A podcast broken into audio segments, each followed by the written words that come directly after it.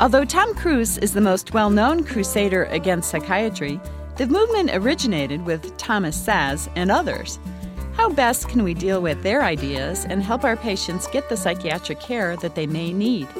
Welcome to the Clinicians Roundtable. I'm Dr. Leslie Lundt, Director of Foothill Psychiatry in Boise, your host. And with me today is Dr. Michael Cerullo.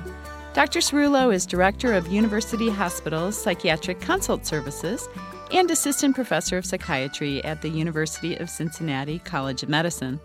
Welcome to ReachMD, Dr. Cerullo. Thanks for having me.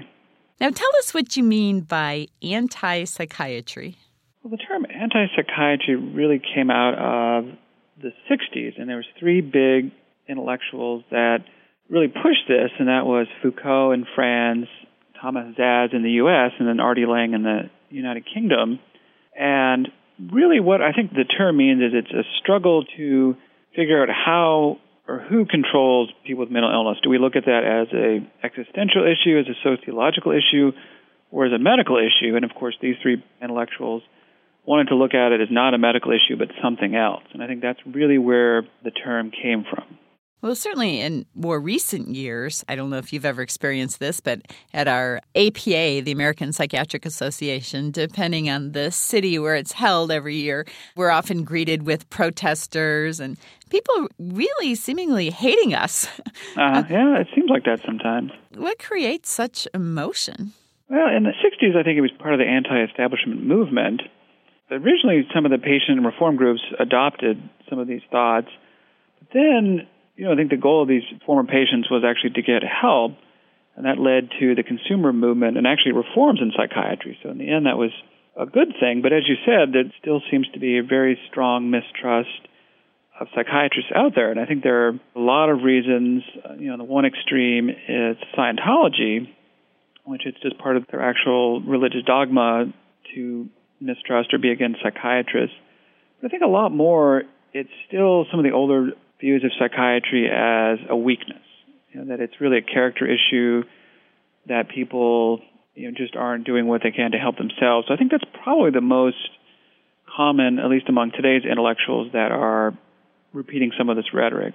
You know, it's hard for me to even understand that. So these people think that mental illness just doesn't exist, that patients are somehow choosing to have problems? The original founders, that's really what it was, that it wasn't an illness, it was more of just an existential question or it was just a matter of power or social control. That was the original anti-psychiatry views. Today it's a little more subtle because you really can't get away with that. And I think it's been actually kind of relieving to find how the public reacted to Tom Cruise. And I think people really, for the most part, didn't tolerate that strong, you know, psychiatry doesn't exist rhetoric. But today it's a little more subtle, and I think people really mistrust psychiatry going a little bit more of a roundabout way now. Instead of challenging the existence of psychiatry, they maybe challenge our motives or you know our science, and so people are really now challenging medications mm-hmm. as a way to, I think, mistrust psychiatry. And what do the anti psychiatry proponents have to say about medicines like SSRIs, for example? SSRIs are, are interesting because I think really a lot of this really came about this some of these newer, what I consider anti psychiatry rhetoric around the time of Prozac, the first SSRI that was introduced. And people started to see that, you know, as these as the antidepressants became more common, people started to think that we were using these not to treat depression, but these were just mood brighteners or happy pills that we were giving to people who just couldn't, you know, suck it up and deal with what they had going on. And I think that's kind of a actually became a myth that really got passed around. And Peter Kramer actually wrote a book in '93 called "Listening to Prozac," and Peter Kramer's a psychiatrist. And when he wrote that book, it was an interesting question to whether, in certain patients, if you give them Prozac or an SSRI, is it changing their temperament? Is it changing their personality and their character? So it really is doing more than treating depression. And I think that was an interesting question in 1993, but I think since then the evidence is clear that really what the patients he was seeing really had pretty severe anxiety and depression. And That was what was being treated. And so if you treat that, then sometimes, you know, it appears that people have an, you know, their life really changes. And people have looked at specifically changes in personality, and there's no reason to think that these medicines are doing anything but treating depression and anxiety. Right. And so Peter's whole concept of cosmetic psychopharmacology, those of us that practice just typically don't see that. Yeah, that's what he labeled it, that we're doing something cosmetic, that we are, and the main thing was temperament. You get someone that's with depression and anxiety and they seem to be shy and not functioning. And after you treat the depression, it's amazing how well people will do. And then Peter Kramer wrote about this, and I've actually seen this in my own practice. People will say that the medicines actually let them be themselves, the people who they thought they should be. Mm-hmm. And I think that was because they were treating, you know, people are so inhibited by depression and anxiety, that they really couldn't be who they wanted to be. Mm-hmm. I think mm-hmm. that's really what's going on. So it's more perhaps uncovering their sort of dormant personality as opposed to creating a new one. Yeah, just the people, if you're so inhibited by depression and anxiety, it's really hard to function. And one of Kramer's cases, he talks about it in his book, was a patient named Sally and after she was treated, she did better at work and did better in relationships. And I think you can all trace that to treatment of depression. But don't the opponents say that that's somehow an unfair advantage? That it's like, uh, you know, mental performance enhancers. That it's not fair that she does better at work on medication. That's what people want to say. They want to link it to like performance and like steroids and you know sports. They want to think that that someone is cheating by taking antidepressant but really, among psychiatrists and people I've talked to in my own practice, you really don't see that. I mean, people come in and they are really disabled because of depression and anxiety, and that's what we treat. If you've just tuned in, you're listening to ReachMD XM157, the channel for medical professionals. I'm Dr. Leslie Lundt, your host, and with me today is Dr. Michael Cerullo. We are discussing the anti psychiatry movement. Now, Dr. Cerullo, have these beliefs, these anti psychiatric medicine beliefs, filtered into the government? The myth of cosmetic psychopharmacology and that SSRIs are mood brighteners and they do more than treat depression has actually filtered in quite a lot of different places, and it's very popular in academic circles in the humanities.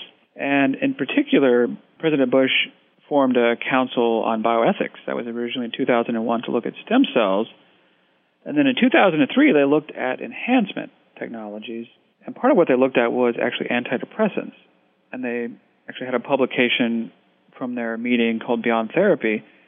If you read that publication, they really take that myth as fact. And of course, if you believe that, if you believe SSRIs are changing people's temperament and mood brighteners, then you're going to be pretty weary of antidepressants and some of the things that psychiatrists are doing. So I think that really did have a negative impact.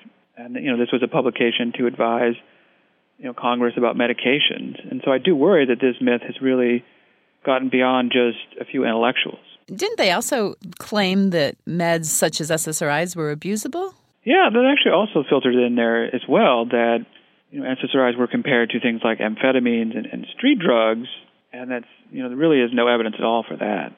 Well, and I have to say, after doing this for a couple decades now, I can't say that I've ever seen a patient who actually abused their SSRIs. Have you?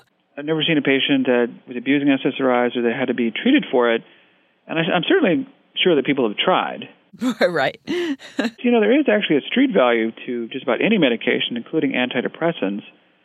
And I've seen patients who have bought these medicines off the street, but what they were doing is actually they were treating their own depression they were savvy enough that they felt like they needed an antidepressant, and so that's what they were buying them for. Yeah, I have as well. You know, the most popular case that I can think of are the ravers who take ecstasy, and sort of the street lore is if you take a Prozac with your ecstasy, you won't have a problem with the crash.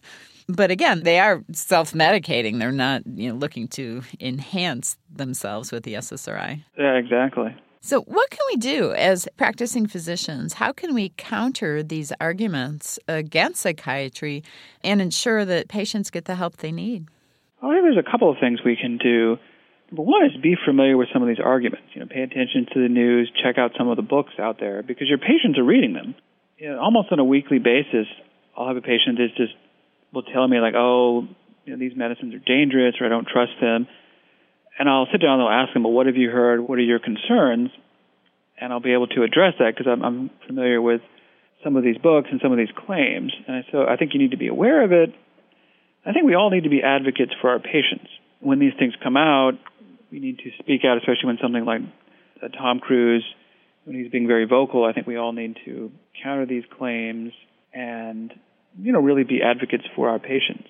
And then a final thing is I think we all need to practice as ethical medicine as we can. And when there are, are real issues in the public about mistrust of our dealings with pharmacology industry, I think we need to be really careful and very ethical in our dealings so that these things can't be used against us.